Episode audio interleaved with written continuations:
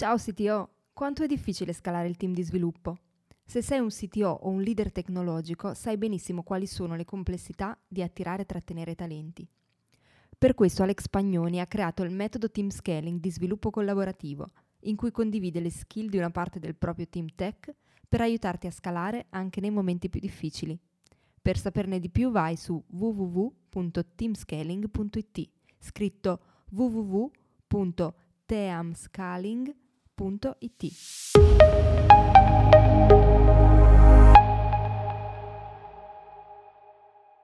Benvenuto nella seconda parte del sito Show 55 con Alex Pagnoni e Pierpaolo Grassi, sito di Bacheca.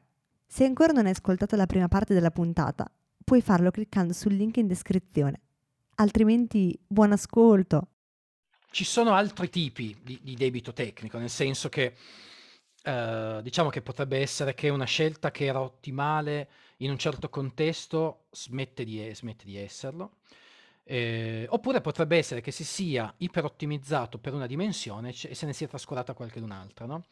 Spesso a costo di eh, investimenti, cioè di, di, costi, un di... Banalmente potrebbe essere eh, non preoccuparsi del fatto che una determinata soluzione richiede di lavorare con 10 server invece che con uno, perché una, richiede una potenza di calcolo enorme, risolve meravigliosamente magari un, un qualche problema, ma magari eh, invece poteva essere, eh, si poteva ottimizzare un pelo meno su, su una dimensione e di più eh, su quella dei costi o quella del, della necessità di, di, elaborazione, dello spazio disco, insomma ci, chiaramente ci sono quegli, ehm, quegli, n fattori che in qualche modo eh, fanno parte del, del, ehm, delle ricadute di, di, tutte le soluzioni tecnologiche e, so, non sempre è facile tenerli tutti sott'occhio, anche perché non sempre un team nel momento in cui prende delle decisioni è lucido, è calmo, è eh, consapevole, ha, informa- ha, tutte le informazioni necessarie, ha tutte le conoscenze necessarie. Ci sono,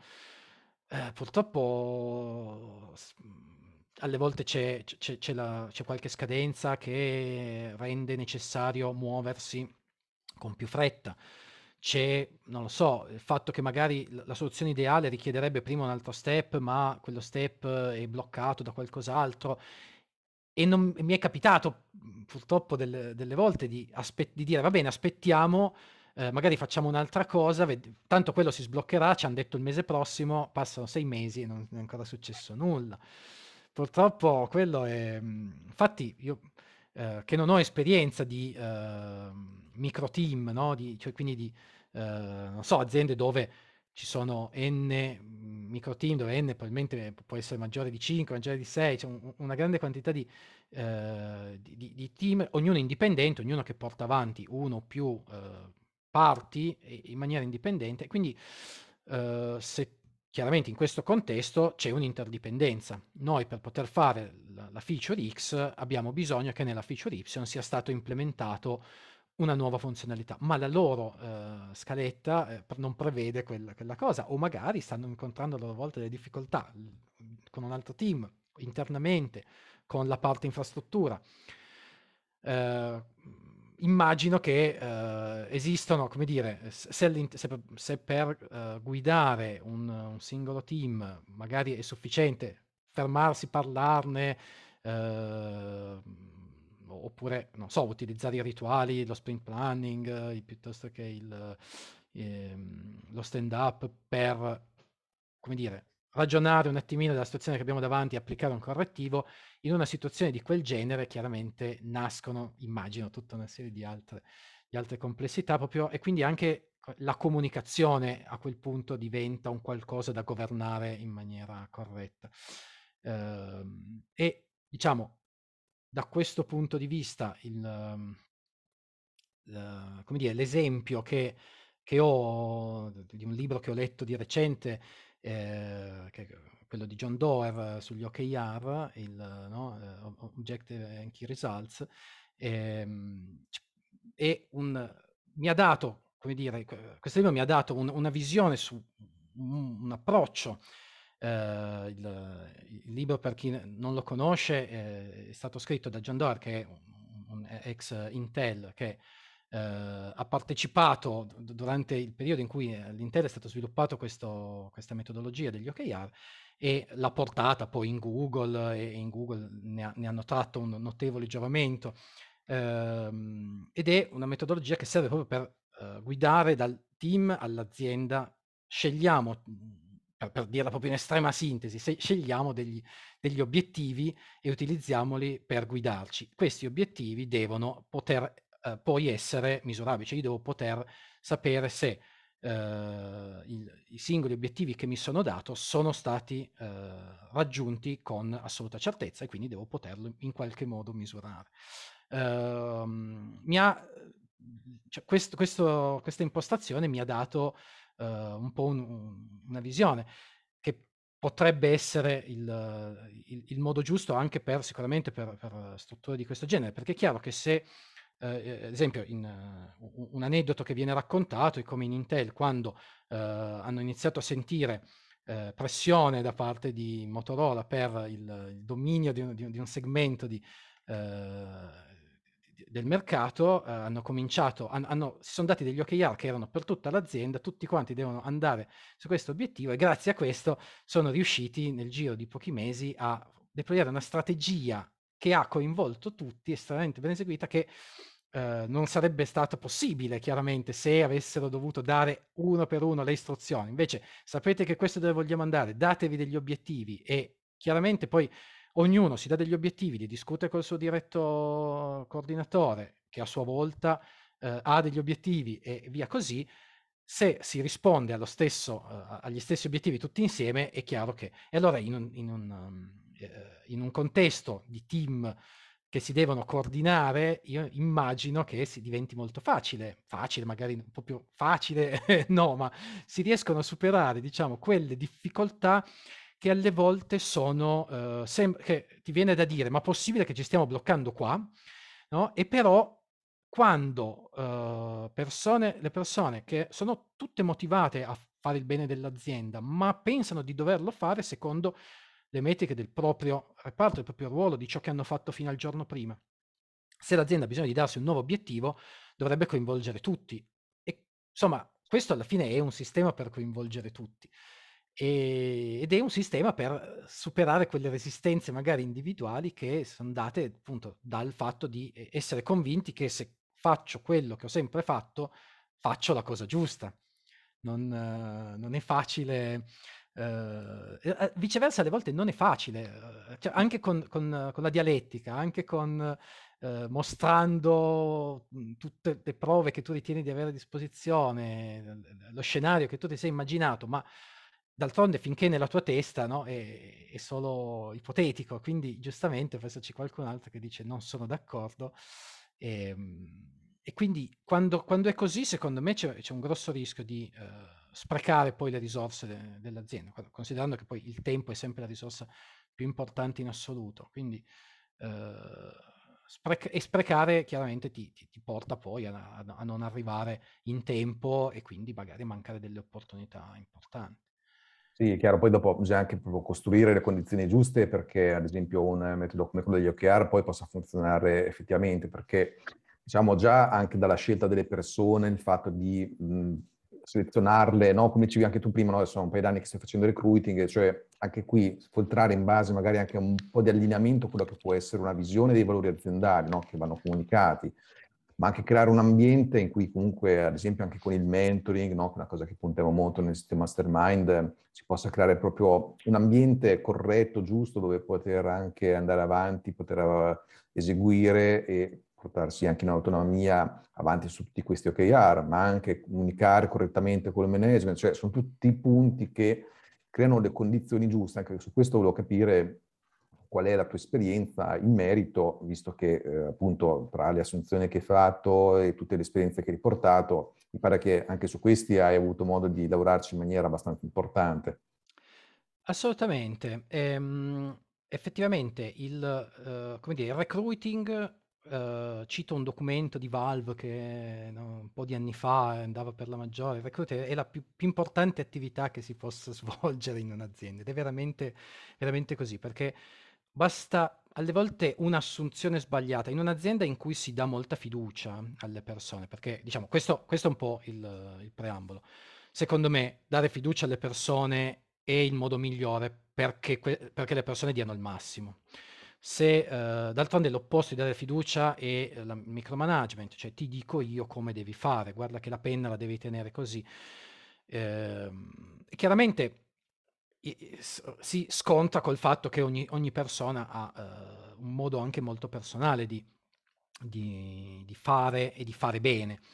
Uh, e poi vai proprio a togliere uh, al, alle persone anche un po' il gusto di, di ciò che fanno e, e, appunto torniamo nel discorso motivazione. Se io dico se non mi diverto probabilmente non lo sto facendo al meglio che non vuol dire che è sempre solo divertimento, anzi, Ah, quando chiaro. i, i momenti più, più caldi sono tutt'altro che divertenti, quando qualcosa non sta funzionando e magari eh, devi anche accorgerti se per caso c'è un problema in produzione e se ce l'hai fixarlo molto rapidamente.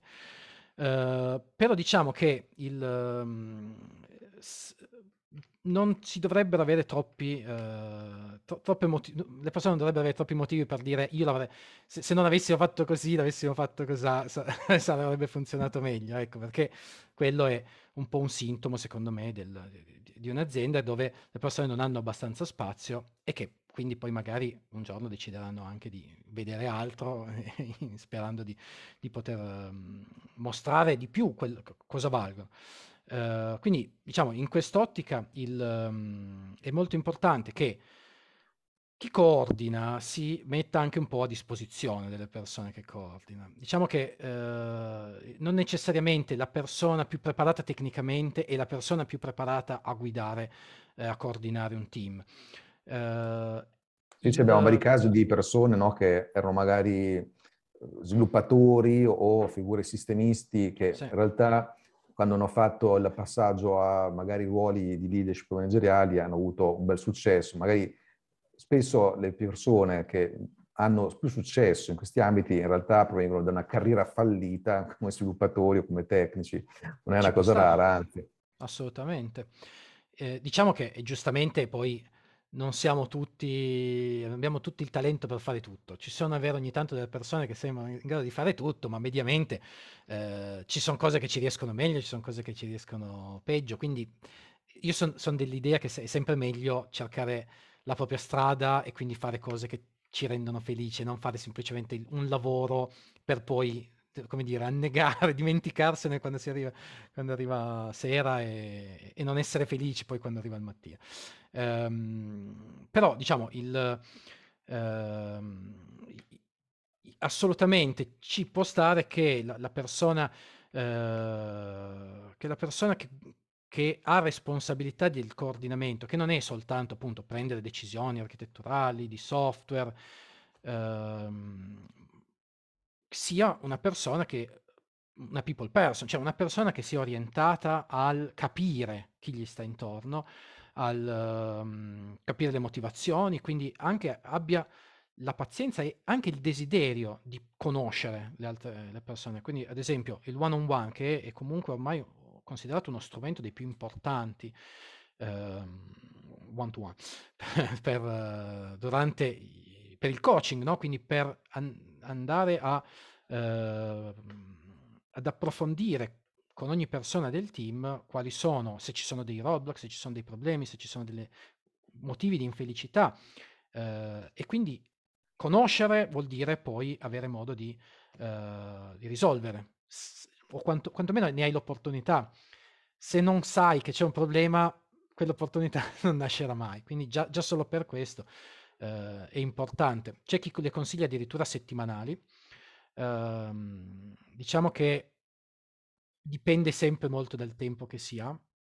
Il, in alcune aziende che conosco, infatti, viene proprio divisa la, la competenza tra engineering manager e people manager per eh, avere la possibilità di, fare, di svolgere questi due ruoli al meglio.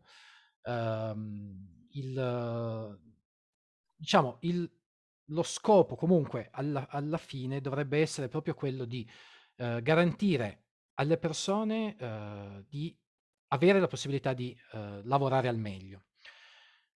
Se il team leader si occupa solo di tecnologia, è difficile che si accorga del fatto che magari ci sono del, dei dubbi, delle infelicità. Oppure, anche ipotizzando di essere la persona più preparata in assoluto e quindi tutte le sue decisioni sono sempre le migliori possibili, no? anche ipotizzando questa figura, secondo me, mitologica, che non, non è difficile che possa, che possa, esistere. Comunque tutti ci stanchiamo, tutti, a tutti man- può mancare una conoscenza, quindi il valore Uhm, del team per me è, è, è, impagabile e ti dirò, aggiungo anche un pezzettino, il valore del pair per me è, un, è uno strumento uh, veramente impagabile che utilizziamo moltissimo. Uh, il fatto di avere, uh, di, di, quando c'è un problema, il pair lo usiamo come, come, etichetta generica, ma se c'è un problema e due persone ci si stanno fermando e hanno un dubbio e ne chiamano un'altra e ne chiamano un'altra, per, magari anche per mezza giornata ci sono quattro persone, cinque persone che lavorano sullo stesso problema, ma se poi la soluzione di quel problema è ottimale, è tempo ben speso. No? E, e, e, quando invece una persona da sola si trova davanti a un problema più grosso di lei e finisce per mettere una pezza e magari non ne parlerà mai neanche nessuno perché si vergogna di ciò che, di ciò che ha fatto. Quello è potenzialmente un problema che, che, potrebbe essere, potrebbe addirittura, soprattutto se la pezza potrebbe addirittura essere stata fatta in maniera sbagliata e quindi provocare dei, dei veri problemi. Eh, invece potrebbe essere giusta ma problematica, no? Quindi una scelta eh, di, program- di, programmazione che, o, o, di architettura che eh, comporta poi del, dei costi a venire, a seguire, anche perché ogni scelta poi ci si costruisce sopra e quindi chiaramente ehm, diventa difficile, come dire, se quella scelta è un debito, diventa difficile ripagarlo perché eh, diventa, viene sovrapposto ad altri debiti che devi poi ripagare e magari neanche ci se ne rende conto di, di, del perché. Eh, fino a che non si sbroglia la matassa si arriva a al perché e si capisce che ci sono mesi di lavoro per riscrivere o per cambiare de- tutta una serie di decisioni che davano per scontate uno più. Ah, scusa, una curiosità, no? Sì. tutte queste cose qui mi chiedevo, con il lavoro da remoto, uh-huh. cosa, cosa, è cambiato secondo te? Come, come l'hai affrontate tutte queste, queste belle cose? Allora, grazie alla domanda, apprezzo perché il lavoro da remoto, diciamo, è un qualcosa cui, in cui io non credevo due anni fa. Okay? In, um, era per me l'idea di gestire un team da remoto mi sembrava un po' difficile avere, avere eh, il controllo, avere, quindi ragionavo anche un po' in termini di controllo. Uh, infatti a me questi due anni hanno insegnato tantissimo sotto questo profilo, a, uh, co- sul come, uh, quali, dov'è che e, e puoi agire meglio per far funzionare meglio un team il, il lavoro da remoto, allora, una prima cosa che ha introdotto è il pair vero, cioè il pair fianco a fianco, gomito a gomito, a una scrivania, non ha, io, non, io, non, lo vedo funzionare. Non, chiaramente tantissime persone l'hanno usato e, e, per loro ha funzionato molto bene, quindi sto dando una mia, assolutamente una mia opinione personale. Però quando l'ho provato o quando l'ho, ho visto fare, mi sembrava che mancasse qualcosa, no? che, cioè che ci fosse del, dell'ottimo potenziale, ma che mancasse qualcosa. Anche le persone mi portavano proprio degli esempi. Non ho, anche solo, si, ci scambiamo la tastiera. Uh, quindi, se diciamo usiamo una board, usiamo un flusso Kanban, abbiamo delle card, vogliamo, oppure abbiamo della documentazione da aggiornare. Mentre tu scrivi il codice, io potrei aggiornare la documentazione, ma non lo posso fare perché io non ce l'ho quella tastiera abbiamo due portatili, ci mettiamo fianco a fianco con due portatili. Perfetto. Io quando guardo il tuo codice, il mio collo eh, diventa quello di una giraffa. Uh, è un problema, cioè è chiaro che non puoi mantenere una posizione che puoi mantenere a lungo. Poi lasciamo stare che chiaramente prima del Covid uno magari si poteva anche no, aggrappare alla spalla del collega e oggi bisogna farci un po' più attenzione a queste cose. Uh, secondo me il chiaramente se non ci fosse stato il Covid sarei molto più contento, no? Per, eh, sans dire, ma ci ha dato al nostro, al nostro mestiere un'opportunità, diciamo, per trovare un qualcosa di positivo, ci ha dato un'opportunità che è quello di capire, di, di capire noi e di far capire al, ai manager e, e, a chi prende decisioni di più alto livello che uh, il remote working il, uh, e il, poter, il lavorare tramite strumenti di comunicazione remota ha un valore in sé, proprio intrinseco. Ehm, noi, ad esempio, facciamo una cosa per, per per- per, eh, accorciare le distanze, no? Perché un, po- un possibile problema del, del lavoro da remoto è, ok, ma io ti devo scrivere una mail o anche solo un, messaggino su Skype o, questo Slack o quello che usiamo come strumento eh, per ottenere la tua attenzione. Tu la notifica chissà quando la vedi, magari mi rispondi tra un'ora. E ci sta, se sei nella tua zona, stai facendo il tuo lavoro, però il mio lavoro ne viene fortemente mh, impattato. Noi facciamo questa cosa, abbiamo, utilizziamo Discord, uh, che è un software di, di, comunicazione che veniva utilizzato soltanto dai videogiocatori, praticamente, la conoscete solo nell'ambito videoludico, e um, ti permette di creare delle, delle stanze vocali ognuno è in una stanza vocale, che è l'equivalente di un, di un, ufficio, fondamentalmente. Questo vuol dire che ehm, posso entrare in una stanza, posso sentire di cosa si sta parlando, posso capire se interrompo, se disturbo parlando. Le persone sanno che sono entrato. C'è, questo crea la possibilità di un flusso continuo di collaborazione che secondo me è molto molto superiore al, uh, a, a, come si lavorava prima. Tra l'altro, lavorando in pair, il, uh, come dire, il flusso, eh, non, non, non, c'è più il flusso di pensieri de, della singola persona, c'è una conversazione. Quella conversazione, quindi appunto si può entrare, la si può ascoltare, si può contribuire. Mettiamo che non, uh, in questo momento sia fermo. Al posto di, non so, uh, guardare Facebook, posso entrare in un'altra conversazione e vedere se può arricchirmi, se posso contribuire io l'unica cosa che, eh, che do come, come, linea guida è appunto assicuratevi che quando siete in una conversazione o vi arricchisca o voi abbiate la possibilità di contribuire portando del valore. Se vi, ricorda- se vi, se vi accorgete che siete inutili, che vi ritenete inutili, fate altro, andate da un'altra parte studiatevi la board, guardate se c'è un'altra attività e potete scrivere su un canale dicendo voglio iniziare questa attività, c'è qualcuno che si vuole unire. Chiaramente non è obbligatorio fare per, ma io vedo che è un, è, è un qualcosa che da quando c'è la possibilità le persone lo utilizzano davvero tanto. No, bello l'esempio infatti col Discord, che tra l'altro adesso ah. sta diventando famoso anche per il mondo NFT, quindi ha preso anche un'altra piega, però è un bello strumento. Prima non parlavi anche, infatti parlavamo del discorso lavoro da remoto, no? che, che, certe cose vanno anche comunicate correttamente al management. E quindi mi chiedevo anche qui, in termini proprio di rapporto con i manager, se c'è qualche cosa che eh, puoi riportare come esperienza in termini anche di come comunicare, il discorso delle aspettative e così via. Assolutamente. Eh, chiaramente, diciamo, un ruolo come il mio non, um, non può mancare la parte chiaramente di eh, comunicazione con il management e in particolare io sono a un livello di interfaccia dove, al, diciamo, da un lato ho tutte persone che parlano il tecnichese, se me lo concedi, e dall'altro invece tendenzialmente no, comunque bisogna trasformare i concetti e uh, riuscire a uh, convertire, diciamo, la comunicazione.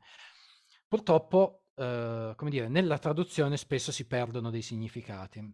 questo lo dico per, per, dire che senza determinate basi, no? senza capire le meccaniche, senza aver mai lavorato con, all'interno di una tecnologia e quindi del capire il perché, ci sono determinati paletti, alle volte questa uh, comunicazione può essere difficoltosa, no? può essere difficoltosa perché un progetto che uh, sembra magari anche molto semplice potrebbe uh, rivelarsi debito tecnico, problematiche relative a, alle persone che alle volte magari decidono di cambiare strada portandosi via della conoscenza importante, ti obbliga a dover anche un po', come dire, improvvisare, nel, tem- poco tempo, perché comunque i preavvisi sono eh, sempre molto lunghi per chi ha date di missioni e molto brevi per chi eh, deve gestire la situazione, il, ehm, in quel poco tempo bisogna trovare il modo di eh, magari trattenere 3-4 anni di conoscenze eh, e infatti in questo senso, parentesi, il, per me diciamo, la documentazione resta uno degli strumenti più importanti se fatta bene, quindi cerco sempre di insistere e, e, e verifico e, e, faccio molto uh, coaching in questo senso sul riportare le conoscenze senza sbrodolare, senza essere eh, troppo, eh, come dire, s- senza cercare di raccontare troppo il, il perché e il per come, quindi creare quel tipo di documentazione che diventa obsoleta molto rapidamente, ma invece cercare di riportare tutte quelle conoscenze che, eh, di cui c'è bisogno. Uh, per, cioè la persona dopo diciamo, tutte quelle conoscenze che serviranno per l'onboarding successivo. Cioè, la persona che arriverà e non sa niente di come funziona uh, Bacheca o qualsiasi azienda dovrebbe avere un nucleo di documentazione che può consultare e quindi, diciamo, la maggior parte delle operazioni più o meno abitudinarie dovrebbero avere un riscontro, quantomeno delle indicazioni su come ci si muove. Uh, parentesi, nel senso, chiudo la parentesi, il, um, quando si tratta di comunicare efficacemente con il management, uh, ci sono chiaramente degli strumenti che, um, che è possibile mettere in atto. Uh, intanto credo che gli OKR siano, ci, ci, diano proprio anche la, la, strategia degli OKR di nuovo ci dia un'idea di, come, di, di, cosa fare, nel senso che la, se si fanno degli obiettivi di sufficiente breve durata vuol dire che ci si ri- riconfronta molto spesso. E quindi ehm, si ha la possibilità di comunicare eh, più spesso su, eh, sulla situazione attuale e quindi si cede il, il, più spesso possibile il controllo eh, al management che ha bisogno chiaramente del, che gli venga riportata la situazione per poter decidere andiamo avanti, torniamo indietro eh, avere il più possibile la possibilità, la, la, la capacità di delineare eh, il futuro di un progetto. Diciamo che in, in, un progetto dove c'è molto debito tecnico, purtroppo una delle problematiche più grosse è proprio la difficoltà di pianificare, no? perché mentre quando creo da zero posso immaginare, utilizzerò certe tecnologie, è chiaro, ne utilizzerò qualcuna nuova che mi creerà qualche, qualche difficoltà in più, ma si riesce abbastanza ad amalgamare se non si fanno, nel senso, Ehm, qualcosina in più qui, qualcosina in meno lì. Uh, diciamo che, chiaro, ci, ci sono dei tempi di, di, formazione, ci sono tempi per scoprire delle problematiche. Se non incappi nel classico, uh, questa tecnologia ha un bug che non era, non era documentata da nessuna parte mh, mm, e, e, quindi magari mi, mi, devo bloccare o non posso usarlo. Perché... A meno di queste, di queste circostanze, diciamo che secondo me i progetti Greenfield, anche nella mia esperienza, hanno mi hanno dato la possibilità di, uh, di, di, mhmm, di, lavorare secondo delle tempistiche magari non certe, ma abbastanza precise. Uh, quando incontri uh, del codice legacy, quindi del codice che è poco co- capito, no? difficile da, da capire per le persone che ci stanno mettendo le mani, quel progetto, su quel progetto è molto difficile dare delle previsioni, dare delle tempistiche. È anche difficile banalmente fare una scaletta di cose, nel senso è facile immaginare quale sarà il mio step dopo, ma quanti altri step ci saranno per arrivare al completamento? Ok, questo in un, progetto, in un progetto di questo genere può essere veramente molto molto difficile. Um, il, e non, non ci sono tanti cure per, per questo tipo di, di cosa. Eh, si procede per iterazioni, si cerca di, eh, come dire, porsi degli obiettivi di volta in volta chiari, espliciti, in modo di non eh, divagare, diciamo, di non perdere tempo, mh, mm, ma ad esempio un po' di esplorazione ogni tanto è necessaria. Ci sarebbe questo tool di automazione che potrebbe permettermi di eh, bypassare tutto un, uno step manuale di verifica del codice. Lo indaghiamo, lo proviamo, lo provi, lo fai funzionare, eh, lo, lo, adatti al, a, alla base di codice che hai mh, e quando eh, dire, hai terminato vedi un po' dove, dove, sei e da lì riprendi le misure e, fai, e, e, e ti prepari agli step successivi. Tutto questo, ecco, nella comunicazione con il management può essere mh, mhmm, difficile da trasmettere in una maniera tale da, da non provocare frustrazione. Perché chiaramente se uh, non, non, riesco a dirti finiremo per il tal mese, anche tu, tutta una serie di processi a cascata ne risentono. Come facciamo a fare la comunicazione? Come facciamo a stanziare i budget? Come facciamo a eh, decidere se assumere delle altre persone o non assumerle, o a fare, che ne so, il, il, um, a, a, a, immaginare quali saranno i risultati per l'anno a venire. È chiaro che se rilascio in tempo per, non so, fossi un operatore turistico, se rilascio una nuova feature in tempo per, la, l'alta stagione, è chiaro che mi porta dei risultati. Se arrivo a ottobre, sono solo pochi mesi, ma eh, chiaramente non, non c'è quel ritorno di investimento che ci sarebbe stato. Quindi avere la possibilità di periodicamente eh, decidere se sospendere una, un, un'iniziativa laddove questa potrebbe non portare eh, i risultati tempi, nei tempi previsti. Quindi ecco, diciamo che la mia eh, soluzione, il mio, il mio, approccio a questo tipo di, eh, di, problematica, laddove non sia proprio possibile eh, dare dei tempi certi eh, alla, alla risoluzione di eh, o al completamento di un progetto lungo, chiaramente, e che non porta valore fino a che non è completato, no? Mm, diciamo, un progetto di refactoring purtroppo ricade un po' in questo ambito, non puoi, necess- cioè, può darsi che tu non possa eh, rilasciarne un po' alla volta e comunque può darsi molto spesso eh, negli, nelle situazioni che ho visto io, eh, anche se rilasci non è detto che porti, puoi portare valore, magari devi nascondere nuova, un, un, pezzo di nuova funzionalità, magari la devi nascondere dietro un feature flag, magari la fai vedere soltanto a pochi utenti, magari sei, sei ancora in alfa testing, eh, però magari riesci a trarne valore, laddove invece stai facendo refactoring e quindi stai mantenendo le funzionalità, non, fino a che non hai completato il valore sarà poi sfruttare questo magari per eh, le feature successive, gli sviluppi successivi. Dicevo, la mia ricetta in questo senso è il uh, cercare di rinegoziare più spesso possibile il, i termini dell'engagement, no? Eh, del, dell'ingaggio del team. Quindi il, um, siamo qua, c'è, diciamo, uh, abbast- c'è, una certa confidenza di poter ottenere un certo risultato, uh, ma tra le altre possibili uh, strade che potremmo prendere, ce ne sono alcune che invece potremmo portarlo sicuramente all'interno di, di, di un certo range temporale uh, e quindi capire quale può essere la, la, strada migliore. Penso che appunto nell'ambito della comunicazione col management la cosa più importante sia quella di far sì di non tagliarli fuori dalle decisioni, ma uh, coinvolgerli il più possibile. Beh, questa è l'ennesima dimostrazione che il ruolo del CTO spesso è proprio quello di fare da ponte tra tecnologia e business, anche su questo è molto importante, infatti portare avanti una politica di questo genere qui, settare correttamente le aspettative, rinegoziare, mi si trova molto, insomma, quello che, che hai detto. E rispetto poi a questo punto chiedo, mi aspetto se c'è qualche risorsa da consigliare a chi ci segue, hai qualche libro o qualcos'altro che ti viene in mente da consigliare Certo, vabbè, eh, uno l'abbiamo già citato, che è appunto il libro sugli OKR.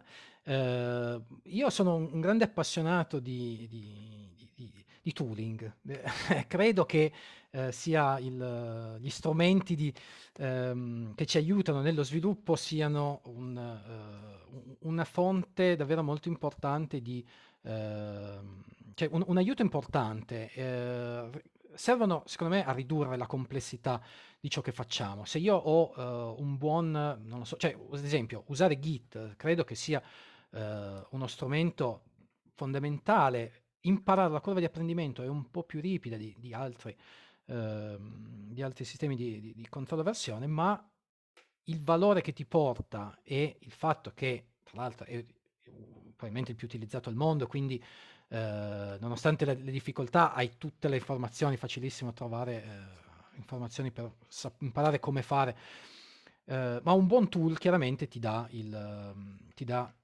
ti, permette di ridurre quella complessità cognitiva no, dell'affrontare i problemi e ridurli proprio solo al dominio del problema invece che dover affrontare anche tutte le cose. Eh, come risorsa eh, consiglio la, la, la, newsletter Console, eh, mi sembra console. Non mi ricordo. Dev. Dev, grazie. Ehm, e, e un, uh, fondamentalmente arriva uh, settimanalmente uh, in inbox con varie tecnologie, 5, 6, 7 tecnologie che sono state provate dal, da, dalla loro redazione, le consigliano, consigliano i pro, i contro e, ehm, e quindi ti danno la possibilità di eh, avere, se anche non stai cercando, dai un'occhiata e magari c'è qualcosa che ti incuriosisce. Sfa- io una mezz'ora ogni volta che mi arriva, uno o due tool li provo, li metto lì da parte, so che ci sono, mi, mi segno d- degli appunti, io uso anche molto la documentazione personale perché eh, imparare a usare uno strumento secondo me è arrivare ad avere almeno un paio di one-liner quando si mm. parla di queste, oppure di, di, di, snippet di codice se si parla di, di, un linguaggio, perché chiaramente non vuol dire conoscenza completa, ma eh, ho già fatto quel primo step che magari in un momento in cui sono eh, ho dei problemi da risolvere, quel tool potrebbe essermi utilissimo, ma non posso mettermi a imparare le basi. Ecco che quindi avere due o tre eh, appunti sempre, torna sempre utile e quindi me li provo, me li, me li installo e li tengo se poi li, li, trovo praticamente utili. Ad esempio, banalmente ce n'è uno, Gron, che, che primo che mi viene in mente, che mi permette di vedere i JSON ma esplosi eh, linea per linea eh, con eh, la, il path completo alla chiave e il valore. E allora avere uno strumento di quel genere che rende possibile usare lo strumento grep, quindi vedere, cercare rapidamente. E una cosa che in più di un'occasione ho detto, ah, accidenti, grazie a questo il, è più veloce arrivare a, a, trovare un problema al posto di scroll, fare scroll con la rotellina in un documento, cercare, oddio, quanto devo risalire per trovare come si chiama la chiave dentro cui è questo. Devi dire che è una piccola miniera di informazioni quella sì. newsletter. No, no, esatto. bel, bel, consiglio questo, assolutamente. Anzi, grazie per, per averlo suggerito. Grazie anche per aver approfondito con me tutti questi argomenti, in particolare quelli che ruotano un po' attorno al tema del legacy, soprattutto considerando un prodotto che ha tanti anni, ma che tante realtà poi prima o poi si, si ritrovano in una situazione del genere. Quindi secondo me quello che abbiamo detto oggi è molto interessante proprio per chi magari adesso sta iniziando a porre le basi poi per come gestire in futuro anche il proprio prodotto. Quindi sapere cosa ci si deve aspettare in una situazione di questo tipo, secondo me è molto importante, ecco, perché poi dopo ci si pente magari anche di certe scelte, invece prenderle in un certo modo, sapere come sarà poi un prodotto che dura 10-15 anni, eh, magari le decisioni si prendono in un modo molto diverso. Quindi Grazie ancora Pierpaolo per aver partecipato al sito show e ci, ci ritroviamo nella community. Assolutamente, grazie a te e grazie a tutti per aver seguito l'episodio. Grazie, a presto. A presto. Grazie per aver ascoltato la sfida del Legacy con Alex Pagnoni e Pierpaolo Grassi. Se la puntata ti è piaciuta e vuoi approfondire l'argomento, ti aspettiamo live mercoledì 13 aprile alle ore 13 sul canale Telegram del sito Mastermind per parlarne insieme o per rispondere alle tue domande. A presto!